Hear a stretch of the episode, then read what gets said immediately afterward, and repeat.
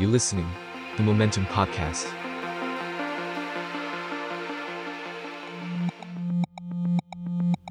Europe Pass ตัวเดินทางสู่ยุโรปด้วยทุนการศึกษา Erasmus Plus และ m a r i c h w a d o s k a Curie Actions สนับสนุนโดยสหภาพยุโรป ผม มาร์คธนศักดิ์เจนมานะ รับหน้าที่ผู้ดำเนินรายการ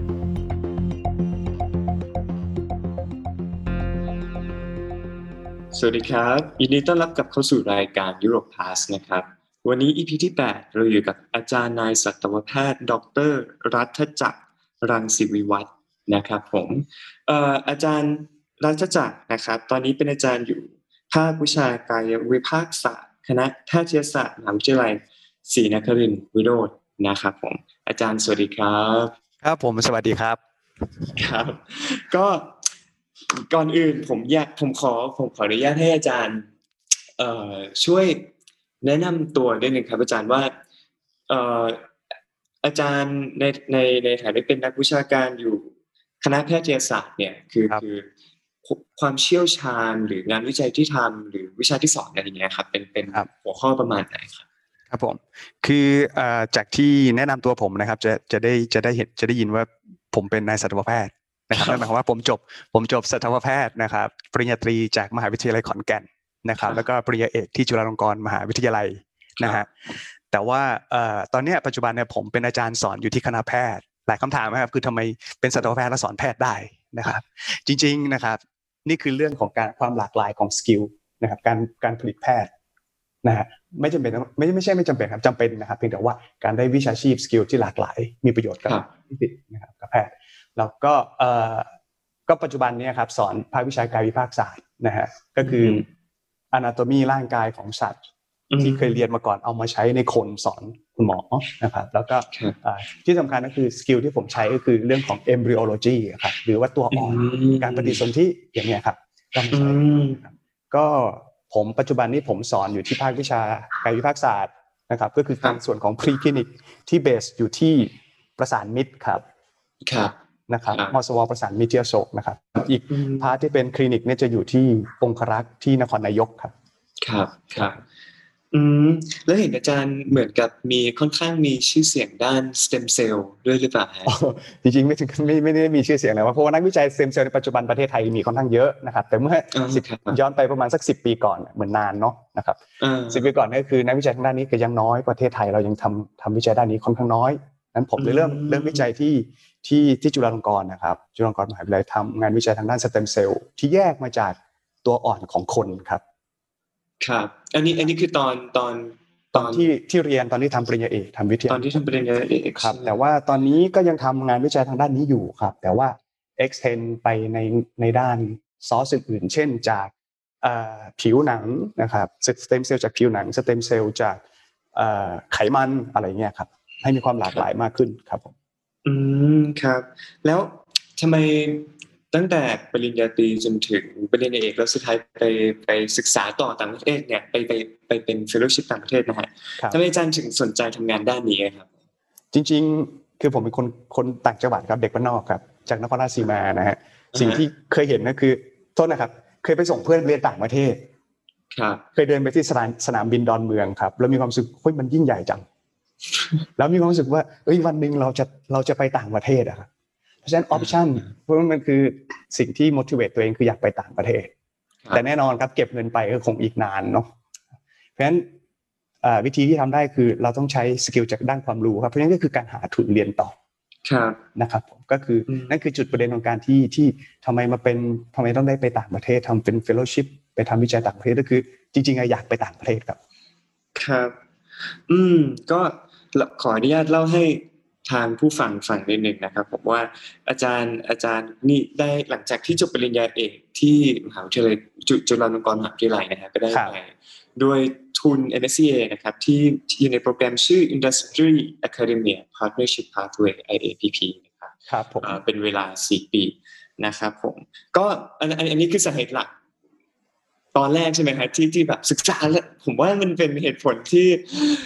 อาจารย์ทรมานตัวเองกับการศึกษาปริญญาเอกแล้วเพื่อที่จะไปต่างประเทศฟรีอย่างนี้ครับจริงๆจริงๆจริงๆอย่างนี้นะครับ ก็คือการเรียนระดับปริญญาเอกเนี่ย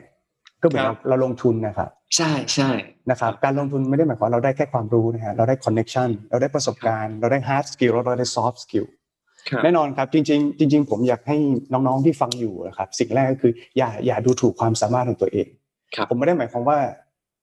ก็คือจริง ๆ แล้วเนี่ย นะครับ ตัวเองอะสามารถทำได้ต้องพยายามเนาะผมเนี่ยจริง ๆ ผมเรียนปริญญาเอกที่ประเทศไทยนะครับนะครับ ผมเรียนปริญญาเอกที่จุฬาลงกรณ์มหาวิทยาลัย ซึ่งบังเอิญผมได้รับทุน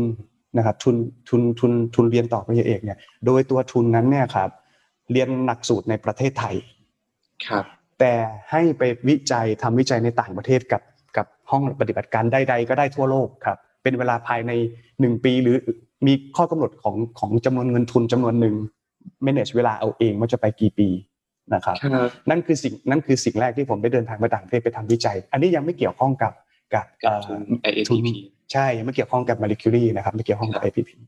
นะครับอันนี้ของสอบเป็นทุนของสกวใช่ไหมครับใช่ครับเมื่อก่อนเป็นสกวเนาะตอนนี้เป็นสกสวสกสวทุนก็คือโครงการปริญญาเอกการจนาพิเศษอืมคนะครัรับบจริง ๆ ทุนนี้เป็นทุนเปิดเปิดเปิดโอกาสผมก่อนเนาะครับแล้วค่อยจากทุนนี้ปั๊บแล้วมันก็เลยไปต่อกับ เอ่อเอ่อ Marie Curie ครับครับ แล้วถ้าเกิดเราดูไทม์ไลน์เหมือนกับว่าอาจารย์ตัดสินใจที่จะไปเป็นเอ่อนักวิจัยที่ต่างประเทศหลังจากที่จบปริญญาเอกเลย อันนี้ผมเข้าใจถูกต้องไหมฮะก็จริง ๆ อย่างนั้นนะนะครับคือคือด้วยด้วยความที่เราอยากอยากไปต่างประเทศเนาะพอพอเราไปครับตอนทำปริญญาเอกนะครับเราเรียนเมืองไทยแหละ แต่เราไปอยู่ฮังการีบังเอิญผมได้ครับไปได้ทุนไปอยู่ที่ฮังการีนะครับครับหลังจากที่จบปั๊บแน่นอนครับ วัยรุ่นนะ ไฟแรงอืมอยากไปเรื่อยๆ อยากไปประเทศใหม่นะครับก็พยายามติดต่อ connect เพื่อที่จะทำ post doc ที่ต่างประเทศนะครับแล้วทำไมตอนนั้นอาจารย์ถึงตัดสินใจว่าเออเราจะไปทุน IAPP ครับทำไมถึงกลับไปฮังการีมันมีความพิเศษอย่างไร อาจารย์พอจะเล่าให้ฟังได้ไหมครับเคยเคยไปบูดาเปสต์ไหมครับ ผมไม่เคย ผมมีเพื่อนสนิทอยู่บูดาเปสต์แต่ผมไม่สวยมากเอาอย่างนี้ผมมีความรู้สึกว่าเออคือคือแน่นอนครับเอ่อบังเอิญพอ พอเราไปต่างประเทศครั้งแรกเราเห็นแล้วเราก็รู้สึกว่ามันว้าวเนาะมันไม่เหมือนบ้านเราครับนะครับครับ แต่พอไปหลาย ๆ เมืองในยุโรปอะครับแล้วผมก็กลับมามองว่าเอ้ยจริงๆบูดาเปสต์สวยนะผมชอบ แต่ว่าเดี๋ยวนี้กลายเป็นนอกเรื่องไปนะกลับมาก็ว่าเอ่อพอจริงๆพอพอผมทำปริญญาเอกอยู่ที่ฮังการีนะครับ แล้ว supervisor ผมอะครับเขาก็เลยคุยกับผมว่า you you กำลังจะจบแล้วเนี่ยกลับไปเมืองไทยเนี่ยจะไปเป็นอะไรครับครับจะไปทำงานอะไร หรือจะอยู่ที่ฮังการีต่อไหม ผมบอกว่าครับผมยังมีโปรเจกต์อีกหนึ่งโปรเจกต์ที่ผมต้องรับผิดชอบและกลับมาทำให้เสร็จ ซึ่งแม้ว่าจะไม่ใช่โปรเจกต์ทางปริญญาเอกนะครับ แต่มีโปรเจกต์ที่เมืองไทยต้องให้เสร็จ เพราะฉะนั้นเขาก็เลยเสนออย่างนี้ครับว่า เอางี้ไหมเราลองสมัครทุนของ Marie Curie ครับนะครับเมื่อเมื่อเมื่อก่อนนั้นจะเป็น FP7 นะครับ Framework ครับ7ของเอ่อทุนของ European Union นะคครัรับบปัจจุบันนี้อันนี้ปิดโปรเจกต์ FP7 ไปแล้ว ปัจจุบันครับก็จะเป็น Euro- เอ่อเอ่อ Horizon 2020ครับครับที่ยัง cover อยู่ ก็พอจะจบปริญญาเอกจะกลับมาเมืองไทย Supervisor คนฮังการีก็เลยถามผมว่า เอางี้ไหมเราลอง develop proposal ร่วมกันครับ pathway ที่เรียกว่า IAPP IAPP นะครับ โดยที่ที่ฮังการีอะครับ supervisor ผมเขาก็จะมีบริษัทที่เป็น SME อยู่ด้วยอ๋อนะครับคือตอนที่ผมครัไปบเนี่ยผมไปอยู่ในสถาบันวิจัยที่เป็นของมหาของมหาวิทยาลัยนะครับของมอนหาวิทยาลัยตอนที่ครับครับ แต่ supervisor เขามีบริษัทของเขาอยู่นะครับเพ ราะฉะนั้นเขาก็เลย propose ผมว่าเอางี้นะ you กลับมาเมืองไทยแล้วนะครับเรา develop proposal ร่วมกันโดยที่ you base ที่จุฬาลงกรณ์มหาวิทยาลัย เป็นสตาฟของจุฬาลงกรณ์มหาวิทยาลัยครับ develop proposal ร่วมกันกันกับเอ่อ SME ที่ฮังการีครับนะครับแล้วก็มีอีกหนึ่ง academic partner ก็คือที่ University of Copenhagen ที่เดนมาร์กครับนะฮะอืมมันก็เลยเป็นจุดเริ่มต้นว่าเอาล่ะนะพอผมจะจบปริญญาเอกจากเมืองไทยแล้วไอ้ยจากปริญญาเอกแล้ว เรา develop proposal เพื่อขอทุน EU ด้วยกัน ครับอ๋อตอนนั้นก็คือพออาจารย์จบปริญญาเอกอาจารย์ก็บรรจุเป็นอาจารย์ที่จุฬาเป็นอาจารย์ที่ตุลครับจุฬาเป็นเป็นนักใช่ไหมนักวิจัยครับเป็นนักวิจัยอ๋อที่จุฬาลงกรณ์มหาวิทยาลัยที่คณะแพทย์ครับ ครับผมอ๋อแล้ว คือสุดท้ายแล้วอาจารย์โปรเจกต์ที่เขียนโคดด้วยกันกับ supervisor ที่ฮังการีนี่เป็นประเด็นเรื่องเรื่องอะไรครับพอจะเล่าให้ฟังหน่อยเอ่อเป็นประเด็นที่เกี่ยวข้องเกี่ยวกับ ถ้าเป็นแปลเขาเรียกว่า comparative mammalian embryonic stem cell ครับนะครับหรือเปรียบเทียบศึกษาสเต็มเซลล์ที่แยกมาจากตัวอ่อนของอ๋อสัตว์เลี้ยงลูกด้วยน้ำนมครับเราเน้นโฟกัสที่นี่นะครับ โดยที่ฮังการีที่เป็น academic อุ๊ยโทษทีฮังการีที่เป็น industrial partner เนี่ยครับเขาครับโฟกัสที่หนูครับ หนูตัวน้อยๆฮะหนู rat อืม mice ครับครับ ส่วนเดนมาร์กเน้นที่หมูตัวหมูครับหมูครับ pig อู๊ดๆนะครับ ส่วนที่จุฬาเราเองเนี่ยที่ประเทศไทยเนี่ยเราเน้นที่คนครับ human ครับ อ๋อ ก็เลยมาเปรียบเทียบสเต็มเซลล์ใช่สารสัตว์ประเภทนี้ ใช่ครับใช่ครับอ๋อครับ โดยที่เอ่ออะไรคือผมผมพยายามทำความเข้าใจหน่อยครับผมนิดนึงครับ คือปกติเราก็จะได้ยินแบบ fellowship ที่มันเป็นเรื่องของการแลกเปลี่ยนระหว่าง academia เนาะระหว่างครับศูนย์วิจัยกับศูนย์วิจัยมหาลัยครักับบมหาลัยครับนะฮะทีนี้ตัว ทุนที่อาจารย์ไป AAPP เนี่ยมันมันเอ่อมันเป็นการแลกเปลี่ยนระหว่างมหาลัยนะอย่างในกรณีของอาจารย์ก็คือมหาวิทยเอ่อจุฬาลงกรณ์มหาวิทยาลัยครับกับ SME ครับนะฮะเป้าหมายมันต่างมันมีเป้าหมายในเรื่องของผลลัพธ์ที่ที่อยากได้ต่างกันหรือเปล่าครับ หรือว่ามันเป็นยังไง ก็เอ่อถ้าเป็นมหาวิทยาลัยกับมหาวิทยาลัยก็แน่นอนครับแลกเปลี่ยนความรู้เนาะทำงานครับวิจัยเน้นที่เป็นวิชาการเป็นหลัก ครับค้นหาอะไรที่ใหม่ๆนะครับเอ่อ new discovery ใหม่ๆนะครับแต่ใน IAPP เนี่ยครับเขาจะเน้นเหมือนเน้นอยู่ 2 ประเด็นใหญ่ๆนะครับครัก็บคือเขาเรียกว่า knowledge transfer ครับครับ knowledge transfer อืมก็คือสิ่งที่ academic ค้นได้นะครับ จะแปลไปเป็นผลิตภัณฑ์เอาง่ายๆนะฮะแปลไปเป็นผลิตภัณฑ์ หรือแปลไปเป็นวิธีการใช้ได้อย่างไรครับแล้วจะมีการสร้างเพิ่มมูลค่าได้อย่างไร อันนี้อันนี้ประเด็นที่หนึ่งก็คือ knowledge transfer แต่ไม่ได้หมายความว่าเอ่อ academic จะ transfer ให้บริษัทหรือ SME อย่างเดียวนะครับ SME ก็จะ transfer กลับมาให้เราเช่นสกิลไหนคุณจะ manage ความรู้ยังไง เรื่องของการจด IP นะครับครับ manage คนอย่างนี้ด้วย เพราะฉะนั้นคือโฟกัสไม่ได้โฟกัสอยู่ที่ที่เรื่องของวิชาการอย่างเดียวอืมครับผมครับอืมแล้วก็สอบถามนิดนึงครับอาจารย์ครับอยากให้อาจารย์เล่าอีกนิดนึงว่านอกจาก เรื่องเรื่องลักษณะของ partnership เนี่ยทุนทุน IAPP ของ b r i t a r y เนี่ยมันต่างจากทุน postdoc หรือทุน fellowship ครับ international fellowship อย่างอื่นอย่างไรครับเหมือนอย่าง EP ที่แล้วเราก็จะมีทุนอ๋อเอ่อ IIF ครับ International ผม Incoming Fellowship ครับนะฮะมันมันต่างครับกันยังไงครับเอเอก็เอ่อยกตัวอย่างชัดๆเห็นชัดๆก่อนเลยนะครับ ก็คือเอ่อ EP ก่อนก็คืออาจารย์ปูพัชนิตาใช่ไหมครับที่ได้ไปถ้าผมจำไม่ผิดน่าจะเป็นเยอรมันหรือออสเตรียนะฮะอาจารย์สมัครเป็น individual นั่นหมายความว่าอาจารย์สมัครเดียวๆเลยครับครับนะครับเพราะฉะนั้นน้องๆคนที่ฟังอยู่ที่เป็นนักวิจัย หรือกำลังจะจบปริญญาเอกอยู่เนี่ยกำลัง defend thesis อยู่เนี่ยครับสนใจที่ไปทำ postdoc ต่างประเทศเดียวๆเลยนะครับ หนูก็สมัครผมก็สมัครแนว IF เลยครับก็ contact กับ lab ที่ต่างประเทศ แต่ในขณะที่ โปรเจกต์ที่ผมได้เคยทำมีประสบการณ์ใน IAPP เนี่ยนะครับซึ่งปัจจุบันนี้โปรเจกต์นี้ปิดไปแล้วนะครับ ลักษณะลักษณะโปรเจกต์ลักษณะนี้ไม่มีแล้วนะครับ ก็คือการเขียน proposal หรือการ develop งานวิจัยที่เป็นทีมครับครับนะครับ หมายความว่าตัวผมเองเนี่ยก็เป็นนักวิจัยแหละ ถือหน้าที่เป็นอ่าคล้ายๆ อารมณ์เป็นอ่า principal investigator อยู่ที่ PI ประเทศไทย PI ที่ประเทศไทยนะครับ เขียนกรอบงานวิจัยร่วมกันกับต่างประเทศเพราะฉะนั้น IAPP อย่างของผมผมมีสิทธิ์ที่จะส่งเด็กคนอื่นที่อยู่ในทีม เด็กคนอื่นในที่นี้อาจจะหมายถึงเด็กในสิทธิปริญญาเอกอยู่ที่ประเทศไทยครับกำลังเรียนอยู่ครับงั้นส่งไปเลยครับ ส่งไปที่ฮังการีนะครับ ไปทำวิจัย เพราะฉะนั้นประสบการณ์ที่ได้จะไม่ใช่แค่ผมคนเดียวครับครับอ่าอ่าผลประโยชน์ที่ได้จะอยู่กับเด็กด้วยครับ อืมครับอืมอืมอืมอืมอ๋อก็คือ สามารถยกทีมไปด้วยได้เลยใช่ครับ เพโอ้ราะสุดยอดมาก เพราะเพราะใน Marie Curie อะครับเขาก็จะมีการแบ่งแบ่งแบ่งอ่าระดับของนักวิจัย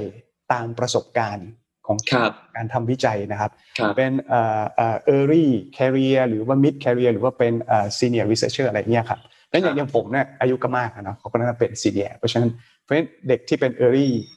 นะครับ ER นะครับ early ครับ researcher ก็จะไปในอีกทีมหนึ่งอ๋อ แต่ยังอยู่ใน cover อยู่ใน umbrella project เดียวกันครับนะครับนี่คือสิ่งที่แตกต่างชัดเจนกับ individual fellowship อะครับอ๋อผมว่าอย่างนี้ดีมากเลยนะครับ ทุนประเภทนี้เพราะว่าผมคิดว่างานบางงานวิจัยบางประเภทเนี่ย อย่างผมเชื่อว่างานวิจัยอย่างเช่นในในกรณีของของอาจารย์ทำเรื่องเซมเซลมันต้องใช้ทีมงานเยอะพอสมควรเนาะครับเรื่อง equipment เรื่องอะไรเรื่อง RA เรื่อง researcher เอ่อ ทำให้มันน่าจะน่าจะช่วยมากในการที่จะทำให้งานมันปฏิดประต่อกันระหว่างครับประเทศนะครับ อืมก็เหมือนทุนนี้ไม่ได้มีคนรับประโยชน์แค่คนเดียว ใช่ใช่ใช่ครับใช่ครับครับเพแล้ราะวว่าครับเพราะว่าในระหว่างที่ผมรับทุนในช่วง 2008 ถึง 2012 เนี่ยนะครับ ตัวผมเองเนี่ยผมไปไปได้ไม่ได้ไปไม่ได้ไม่สามารถไปอยู่ที่นั่นนานๆเนาะเพราะฉะนั้นครับน้องคนอื่นที่ยังเรียนปริญญาเอกอยู่ในเมืองไทยกำลังจะทำ วิจัยครับเพราะฉะนั้นเด็กครับผมก็จะส่งเด็กคนนี้ไปครับนะครับ แล้วก็เขาก็จะเพื่อคือสร้างครอบครัวว่างั้นนะครับสร้างครอบครัว MCA อ๋อสร้างครอบครัวครับเอิ่มอาจารย์พอจะเล่าประสบการณ์ได้ไหมครับว่าสสี่ปีนะฮะที่อยู่ที่ไปไปไปกับกับฮังการีร่วมงานกับทางทางเอ่อ supervisor อดีตครับ supervisor สมัยปริญญาเอกเนี่ย ครับครับมาประสบการณ์อาจารย์เป็นอย่างไรบ้างครับ คือสิ่งที่ต่างกันชัดเจนนะครับก็คือเอ่อบังเอิญเนื่องจากว่าผมได้อยู่ห้องปฏิบัติการเดิมตั้งแต่ปริญญาเอกแล้วก็หลังปริญญาเอกครับผมจะเห็นสถานะของตัวเองครับครับชัดชัดเจนมากครับ ตอนที่เราไปนั้นในฐานะนิสิตปริญญาเอกเนี่ยเราก็จะทำงานใต้ supervision ของเขาอะนะครับครับแล้วก็มีโปรเจกต์มาแล้วก็ทำแล้วก็ discuss ไป แต่พอแต่พอทำงานเป็นเอ่อเป็นนักวิจัย full time หรือเป็นเป็น postdoc researcher เนี่ยครับครับ เราต้องตัดสินใจเอง เราต้องอืมวางแผนนะครับ เราต้องดูแลคนน้องๆที่เป็นนักวิจัยที่อยู่ในในเขาเรียกอะไรอะ under supervision ของเราครับเพราะเหมือนเหมือนเรากำลังกำลังโตขึ้นอีกสเต็ปหนึ่งครับครับ เพราะฉะนั้นเพราะฉะนั้นถามว่าลักษณะแบบนี้ในบ้านเรามีไหมทุนแบบนี้บ้านเรามีไหมมีครับ มีแน่นอน แต่ว่าพอเราไปทำงานแบบเนี้ยอยู่ต่างบ้านต่างเมืองนะครับ มันก็จะมี pressure เพราะว่าบางทีนักวิจัยที่อยู่ใต้ใต้ใต้คำแนะนำของเราไม่ใช่เฉพาะคนไทยนะครับ ครับประเทศมีต่างชาติด้วยอย่างเงี้ยครับ ครับ อืมแล้วแล้วการสื่อสารส่วนใหญ่ในในแลบที่อาจารย์ไปอยู่ที่ฮังการีนี่เป็นภาษาอะไรครับ Hungarian คือ English เอ่อมีคือคือค่อนข้าง international อะนะครับครับนะครับก็จะมีทั้งเอ่อคือเบเบสภาษาอังกฤษแหละเพราะว่าผมพูดภาษาเขาเรียกภาษา ถ้าออกภาษาสำเนียงแบบไทยนะเขาเรียกว่าแมกยาแมกยาคือภาษาฮังการีนนะครับอ่าฮะ Hungarian ครับอ่าผมพูดไม่ได้นะครับ แล้วก็ครับ แต่ว่าเราก็สื่อสารกับนักวิจัยส่วนใหญ่เป็นผู้ภาษาอังกฤษนะครับแต่ว่าก็จะมีอังกฤษหลายสำเนียงเพราะว่ามีนักวิจัยจากสกอตแลนด์นะครับนักวิจัยจากอินเดียนะครับจากแอฟริกา เพราะฉะนั้นสำเนียงก็ดีครับเป็นการได้ฝึกได้ฝึกสำเนีค่อยนงข้างหลากหลายหนะลากหลายครับผมครับดีมากเอิ่มแล้วอีกนิดหนึ่งครับอาจารย์เอิ่มสี่ปีเนี่ยก็คือ process มันเป็นยังไงครับก็คือมี follow up ทุกปีอาจารย์ต้องเขียน report เป็นปีเป็นปีเป็นปีไปหรือว่ามันเป็นอย่างไรครับใช่ครับ ถูกต้องเลยครับ ก็คือในแต่ละปีอะครับ นอกจากการส่งคนนะครับ นอกจากการการเขาเรียกว่าเอ่อเอ่อ mobility อะนะครับ ก็คือการเดินทางของนักวิจัยระหว่างสองทีมก็คือนักวิจัยจากฮังการีก็มามามาเมืองไทยนะครับ มาอยู่กับเรามาทำวิจัยช่วยเรานะครับก็คือนั่นคือการ transfer skill กับ knowledge จาก SME มาหา academic ครับนะครับอืมเอ่อในทุกๆ ปีเนี่ยเขาก็จะมีการรีวิวอะครับการประชุมทุกปีเหมือนกันครับ นะครับเพราะฉะนั้นจัดจัดประชุมบางประชุมบางปีก็มีปีหนึงก็จัดอยู่ที่ประเทศไทยอืมนะครับแล้วก็บางปีก็จัดอยู่ที่ฮังการีเพราะฉะนั้น partner ทั้งสามทั้งเดนมาร์กทั้งไทยแลนด์และฮังการีก็ต้องประชุมร่วมกัน ครับครับ แล้วสมมติว่าสมผมสมมตินะครับอาจารย์สิ่งนี้เกิดขึ้นกับผมบ่อยมากเลยเวลาทำวิจัยคือแบบ เขียนไว้ว่าผมจะทำเสร็จภายในสี่ปีครับก็จะมาเพราะว่าเข้าถึงข้อมูลไม่ได้หรือเอ่ออุปกรณ์แลบเจ๊งหรือมีคนลาออกทำงานไม่เสร็จภายในสี่ปี อย่างนี้ครับผมทำอย่างไรครับอาจารย์เอ่ออันนี้อันนี้ขออนุญาตอันนี้เป็น academic เนาะไม่ใช่ politics เนาะครับเนาะครับแต่ครับบังเอิญมากเลยครับ ในช่วงจังหวะที่ผมรับทุนนั้นน่ะอ่าเป็นช่วงประเทศไทยมีปัญหาทางด้านการเมืองครับนะครับอ่าเราสั่งเซลล์ คือเราทำวิจัยประเทศไทยจริงครับแต่บางทีเราต้องใช้เซลล์ที่เป็นอ่า reference cell line เซลล์ stem cell นะครับจากต่างประเทศครับปรากฏว่าต่างประเทศต้นทางครับส่งส่งเซลล์ที่แช่แข็งนะครับ มา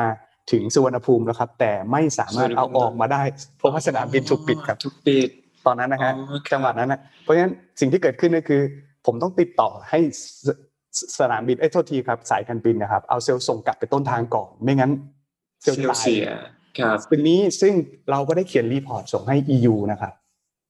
ครับว่าเกิดอะไรขึ้นทำไมงานวิจัยอ่าเราไม่เป็นไปตามแปลนนะฮะเราก็ครับอธิบายซึ่งแน่นอนครับมันมีเหตุผลแบบนี้ เพราะฉะนั้นเอ่อในทางทาง EU คนที่ให้ทุนเขาเขา accept นะครับเราสามารถอธิบายได้อ๋อครับหรือถึงแม้ว่าในกระบวนการแอดมินนะครับการบริหารจัดการเรื่องทุนนะครับถ้าถ้าถ้าน้องเคยทำงานเรื่องทุนอะต้องเขียน ทั้ง report การใช้เงินครับ report โน่นนี่นั่นใช่ใช่ไหมครับใช่บางทีใช่ระบบไม่เหมือนกับบ้านเราใช่ใช่เราเขาก็จะมีเขาก็จะมีเอ่อคนที่ให้คำแนะนำเราครับต้องปรับตรงนี้ต้องแก้ตรงนี้อะไรเงี้ยครับอืเพราะฉะนั้นมมีมีคนช่วยเหลือเราตลอดครับ ครับโอ้ดีมากเลยนะฮะทีนี้ตะกี้เหมือนอาจารย์เล่านิดนึงถึงความหลากหลายของวัฒนธรรมในแลบ ที่ฮังการีครับอาจารย์พอจะ elaborate ได้ไหมครับว่า มันมันการปฏิสัมพันธ์ระหว่างนักวิจัย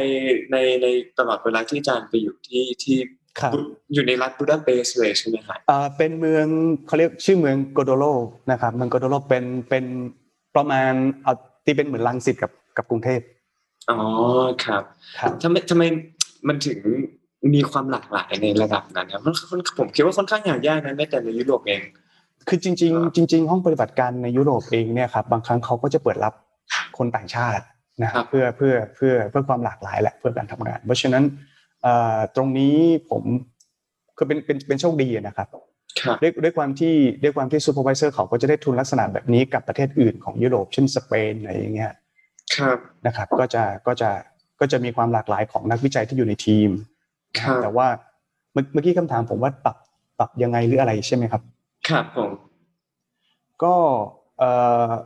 คือโชคดีหน่อย คือผมได้มีช่วงเวลาช่วงหนึ่งที่ไปในฐานะนักวินักศึกษานิสิตปริญญาเอกเนาะที่ยังไม่เกี่ยวกับมาริคิรีนะครับ ช่วงนั้นเป็นช่วงที่ค่อนข้างต้องปรับตัวครับอืมแน่นอนครับวัฒนธรรมบ้านเราคือคนเราคนไทยเราจะชอบยิ้มเนาะอืมนะฮะคือครับคือไม่พูดไว้ก่อนยิ้มยิ้มเอาไว้ก่อน ปรากฏว่า ผมก็ถูกถามว่าทำไมอยู่ยิ้มอยู่มีปัญหาอะไร จริงเหรอแบบผ่านเรื่องอย่างนี้เลยเหรอใช่ครับยิ้มหาคือคือคือคือคือยุเกิดอะไรทำไมอยู่ยิ้มอยู่งั้นน่ะคือคือเราต้องอธิบายครับ แล้วเออแล้วแล้วคนไทยเราสังเกตนะครับ เวลาเราคุยเราเราจะไม่ค่อยกล้าสบตากัน เราจะไม่มองตากันครับหลายคนเป็นใช่ใช่ใช่ ก็คือนั่นคือสิ่งที่ผมเรียนรู้ไปแรกๆผมก็ก็คุยแบบไม่สบตาครับครับเพราะบ้านเราสบตาเดี๋ยวโดนโดนด่าโดนตีใช่ไหมครับมองหน้าอ่าทำไมใช่ไหมเอครับอแต่ว่าครับแต่ว่าพออยู่ในสังคมว่าเอ้ย culture ของของยุโรปปั๊บ ให้ยูหลบตาแสดงว่ายูกำลังซ่อนอะไรอ่าใช่เฮ้ยจุดแรกสิ่งนี้ครับดูถูกกันถูกต้องครับก็เราเราก็เราก็ได้ประสบการณ์แล้วก็คุยนะครับ เวลาที่มีปัญหาเราก็ต้องคุยบางทีเนี่ย บางอย่างในต่างประเทศเวลาทำแลบด้วยกันเนี่ยครับ เราเข้าใจว่าเขา aggressive ครับแต่จริง ๆ ไม่ใช่ไม่ใช่ครับเป็นวัฒนธรรมการทำงานของเขาใช่ใช่ ซึ่งซึ่งตรงเนี้ยผมว่าผมว่ามันหามันหาไม่ได้เนาะมันเป็น soft skill นะครับเนาะครับแล้วก็ พอพอเรามีเด็กนักวิจัยในทีมรุ่นใหม่ที่เดินทางไป เราก็จะได้ให้ข้อมูลกับแบบนี้กับน้องๆ กับนักศึกษาที่ไปว่าโอเคนะยูเจอเรื่องแบบนี้ยูเจอเรื่องแบบนี้ ไม่ต้องตกใจนะครับ แล้วก็ปรับตัวแล้วเรียนรู้ครับผมครับอ๋อน่าสนใจมากฮะทีนี้ก็แสดงว่าประสบการณ์ตั้งแต่อาจารย์เป็นนักศึกษาปริญญาเอกก็ช่วยพอสมควรเนาะตั้งแต่ก่อนแบบแล้วก็ไปคลุกคลีอยู่กับเอ่อ บรรยากาศแบบนี้ตั้งใช่แต่ครับไปหลังอืมใช่ครับครับ แล้วปัจจุบันยัง keep contact กับเพื่อนวิจัยนักวิจัยในแลบในอะไรอย่างนี้ยังเป็นยังมี network อะไรอย่างนี้กันอยู่หรือเปล่าอ๋อมีครับมีครับการ stem ก็ cell ใช่ครับ ก็ยังติดต่อกันตลอดนะครับ แล้วก็ supervisor คือก่อนที่โควิดจะระบาดเมื่อปี 2 ปีเมื่อสองเมื่อปีที่แล้วเนาะ supervisor ก็เดินทางมาประเทศไทยอ๋อครับนะครับแล้วก็เขาก็จะมาประชุมมาโน่นนี่นั่นเรื่อยๆนะครับ แล้วก็ เอ่อเราก็ได้มีโอกาสส่งเด็กรุ่นใหม่ๆนะครับ ไปทำวิจัยแล็บเขานะครับครับแล้วก็ไม่ใช่เฉพาะระดับนักวิจัยด้วยกันนะครับ ระดับครับเอ่อเอ่อเขาเรียกอะไรอะ technician คนเลี้ยงหนูอ๋อเหรอก็ส่งไปใช่ครับ train ที่นู่นด้วยครับ แล้วก็ครับนี่เรายังคิดกันแต่เพิ่งเพิ่งคุยกันเมื่อเสาร์อาทิตย์ที่แล้วนั่นเองครับ ครับอ๋อดีมากเลยแต่แล้วแล้วตอนนี้ยังมีงานวิจัยที่ทำร่วมกันอยู่หรือเปล่าหรือว่าเป็นตอนนี้แค่การ exchange เฉยเอ่อ ตอนนี้นะครับงานวิจัยร่วมกันยังไม่มีนะครับครับ เพียงแต่บังเอิญถามเรื่องนี้พอดีเลยครับ ก็เนื่องจากว่านักศึกษานิสิตผมกำลังจะจบๆเพิ่งสอบเพิ่ง defend thesis ไปนะครับปริญญาเอกเหรอฮะปริญญาโทครับปริญญาโทครับอ่าทางฮังการีก็ได้ติดต่อได้ถามว่าเอ๊ะเขามีโปรเจกต์แบบนี้อยู่สนใจไหมผมก็เลยบอกอันนี้แม่ถ้าเด็กท่านิสิตผมสนใจที่จะไปทำวิจัยต่างประเทศ แต่ไม่ใช่ ตอนนี้ยังไม่ใช่อยู่ในไม่ได้ขอทุน Marie Curie นะครับแต่ว่าครับบางทีเขาอาจจะมีโปรเจกต์อะไรสักอย่างที่อยู่ภายใต้ EU grant นะครับครับเด็กผมก็สามารถสมัครเข้าไปได้ ก็ตอนนี้รอดูว่านิสิตสนใจที่จะไปหรือเปล่าอืมก็ก็คือไปทำโปรเจกต์นี้ แล้วก็ใช่เหมือนไปทำปริญญาเอกพร้อมกันที่นู่นเลย ใช่ใช่มันจะมีอ๋อ offer ดีมีดีมี option เยอะมากครับมี option เยอะครับมากครับผมอ๋ออ๋ออ๋ออ๋อครับอืมครับ ก็อาจารย์พอจะอย่างนี้ก็ ผ่านมาตั้งแต่อาจารย์เขาเรียกว่าอะไรจบโปรแกรม IAPP เนี่ยผ่านมาประมาณเก้าปีแปดปีเก้าปีแล้วเนาะใช่สไหอมงฮะพันสิบสองคสรัอบงพันสิบสองสิบครับสิบสิบกว่าปีแล้วอาจารย์พอจะเล่าให้ฟังได้ไหมครับว่า ทุนเนี่ยส่งผลยังไงต่อชีวิตอาจารย์ ซึ่งซึ่งรวมถึงเอ่ออาจจะอาจารย์อาจจะเริ่มจากชีวิตทำงานก่อนก็ได้ พูดถึงแบบครับเอ่อเรื่องมุมมองหรือ skill ต่างๆ ที่สำคัญในการสำคัญในการทำงานในในฐานะนักวิชาการหรือการทำ research ครับอาหารแล้วก็อ่าไปถึงส่งผลต่อชีวิตการใช้ชีวิตธรรมดาทั่วไปอย่างไร แนวคิดอะไรอย่างเงี้ยครับ ในการในการเอ่อมองประเด็นปัญหาหรือครับ ก็ไม่รู้ว่ากว้างไปไหมขอไปครับ ไม่ไม่ได้กว้างครับ ก็คือพยายามผมคือจริงจริง ๆ กว้างก็ดีเนาะเพราะว่าเผื่อจะได้เป็นประโยชน์ให้กับกับน้องๆนะครับครับนักวิจัยที่ที่กำลังมองอยู่นะครับ แน่นอนครับเอ่อผมมองภาพของ post doc ก่อนนะครับครับ ง่ายๆก่อนพยายามย้อนกลับไปประมาณสิบกว่าปีมันก็นานๆนะครับเออสิ่งที่ผมได้ค่อนข้างชัดณตอนนั้นหลังจากที่ทำโปรเจกต์นี้อยู่รับทุนนี้อยู่ แล้วก็เสร็จทุนนี้ก็คือค่าตอบแทนนะครับ อันยังไงอันนี้อันนี้อันนี้เราไม่ได้พูดถึงว่าไม่ได้ไม่ได้พยายามให้นักวิจัยมองเรื่องของเงินอย่างเดียวนะครับอ่าฮะแต่แต่นี่คือหนึ่งในปัจจัยที่ทำให้ชีวิตที่ทำให้การทำงานที่ทำให้เราเราเราอยู่ได้นะฮะครับเอ่อค่าตอบแทนนะครับ ของนักวิจัยตอนที่ผมรับทุนตอนนั้นนะครับค่อนข้างสูงนะครับนะครับ ผมพอไปต่างประเทศเอ่อรับทุนนี้แล้วกลับมาก็มีเงินติดตัวมาค่อนข้างเยอะอยู่ครับนะครับอืมแล้วก็ตรงประเด็นตรงนี้นะครับสำหรับน้องๆของนักวิจัย ที่เป็นผู้หญิงครับนะครับ ที่รับทุน MCAA หรือรับทุน European Grant เนี่ยครับเขาก็จะให้ความสำคัญกับกับนักวิจัยที่เป็นเพศหญิงนะครับหรือคนไหนที่ที่มีครอบครัวแล้วแล้วก็ต้องไปทำวิจัยต่างจากเมืองไทยนะครับแล้วไปทำวิจัยต่างประเทศ ค่าตอบแทนก็จะสูงขึ้นอ๋อสูงกว่าผู้ชายนะโอ้แน่นอนครับแน่นอนอ้าวผมเหรยังอผมยังแซวเด็ก ๆ นักวิจัยที่มาอยู่ด้วยกันอยู่เลยบอกว่าหนูรีบแต่งงานก่อนไปสิอ๋อแต่ก็คือต้องเป็นผู้หญิงที่แต่งงานแล้ว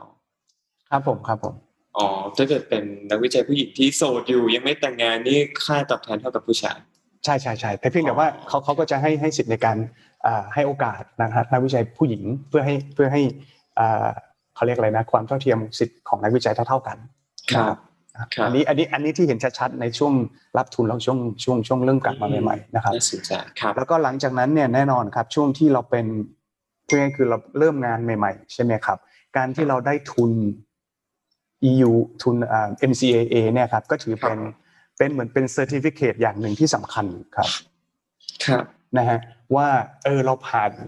โปรแกรมนี้เราผ่านโปรเจกต์นี้ เรามีความสามารถระดับหนึ่งครับที่ได้รับการยอมรับไม่ใช่เฉพาะยุโรปนะครับครับฝั่งอเมริกาฝั่งเกือบทั่วโลกอะฮะยอมรับว่าทุนอืม MCA นี่ก็คือโอเคก็ก็สุดยอดของทุนหนึ่งเหมือนกันนะครับครับถ้าว่ากลับมาในประเทศไทยนะครับ มันก็จะมันก็จะทำให้เรามี เขาเรียกอะไรนะอ่า reputation ที่ดีขึ้นอ่าได้เครดิตที่ดีขึ้นในการในการคุยการสอนการขอทุนครับนะครับ อันนี้อันที่หนึ่งที่เห็นชัดส่วนผลกระทบที่เกิดขึ้นหลังจากนั้นก็คือ การทำงานครับที่เกี่ยวข้องกับการทำงาน ครับนะนักวิจัยเราจะเรามักจะคิดว่าเขียน proposal ขอทุนทำวิจัยแล้วก็รีพอร์ตแต่ปรากฏว่าทุนที่ผมได้นะครับ นอกจากผมจะรู้จักการ manage การจัดการ การบริหารทุนของตัวเองบริหารคน staff หรือในทีมนักวิจัยด้วยกันนะครับครับสิ่งที่สำคัญก็คือการทำงานวิจัยที่สัมพันธ์กันกับอ่า industrial ครับ industrial partner ครับอืมเพราะว่าว่านั่นคือการเอางานวิจัยไปใช้ครับคนใช้ก็คือ industrial เขาเรียกว่าอะไรนะขึ้นห้างอ่าใช่ใช่ใช่ถูกต้องถูกต้องถูกต้องครับ นั่นคือการฝึกฝึกขึ้นห้างแบบฝึกขึ้นห้างต่างประเทศด้วยนะครับ ครับนะครัฮะบ เพราะฉะนั้นนั่นคือสิ่งที่ผมคิดว่าได้ค่อนข้างเยอะมากนะครับในการในการในการอ่า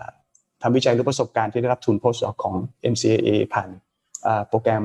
IAPP APP ครับครับครับ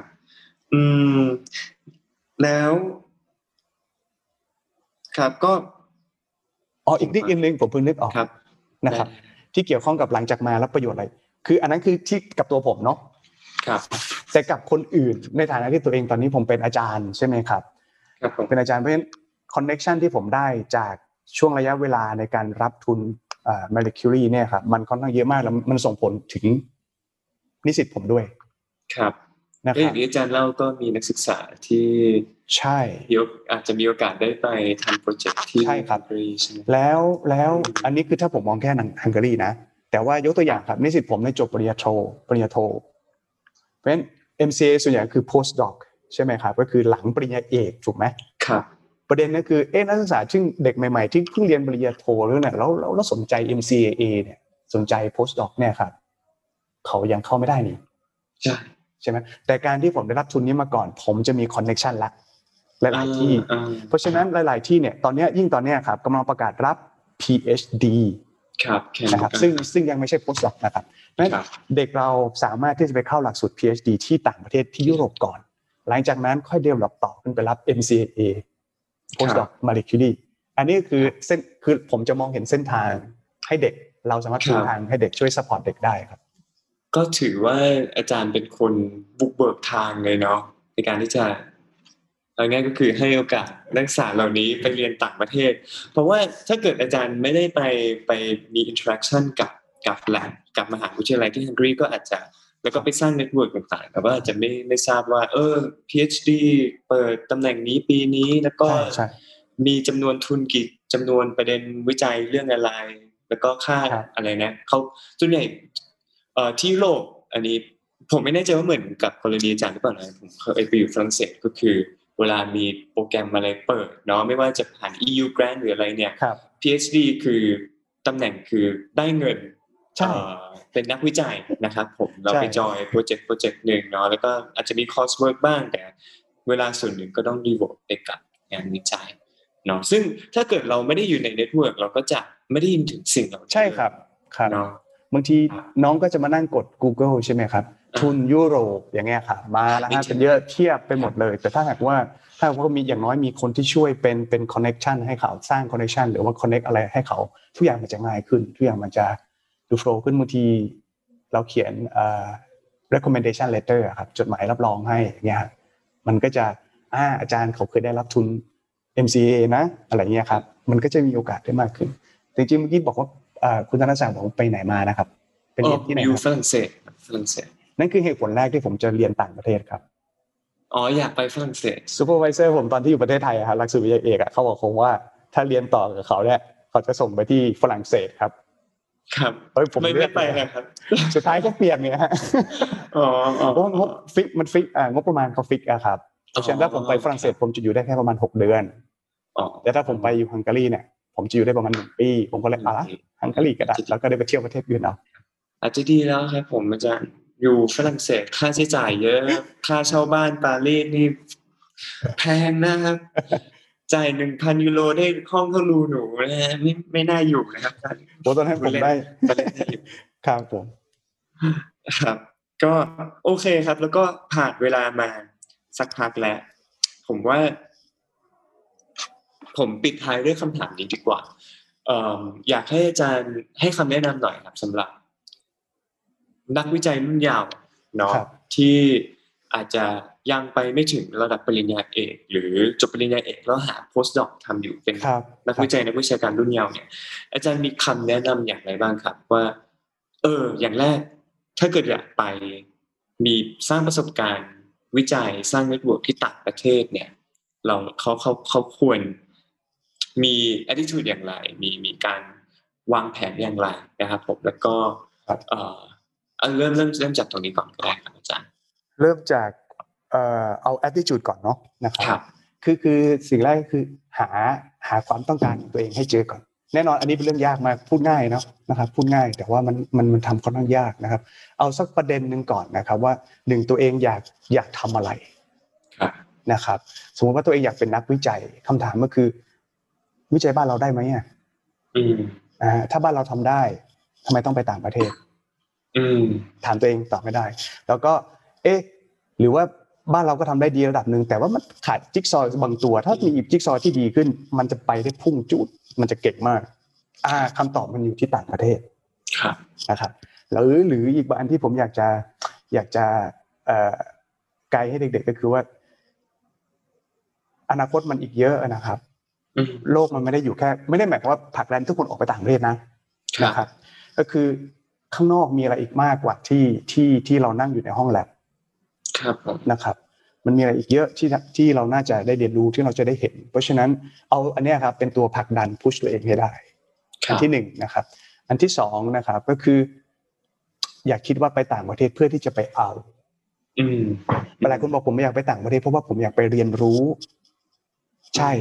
ห้าสิบเปอร์เซ็นครับ อืม แต่อีกห้าสิบเปอร์เซ็นคือผมอยากไปต่างประเทศเพื่อที่ผมจะเอาสิ่งที่ผมมีอยู่ ที่หนูมีอยู่เนี่ยเออแชร์ไปไปใส่ให้เขา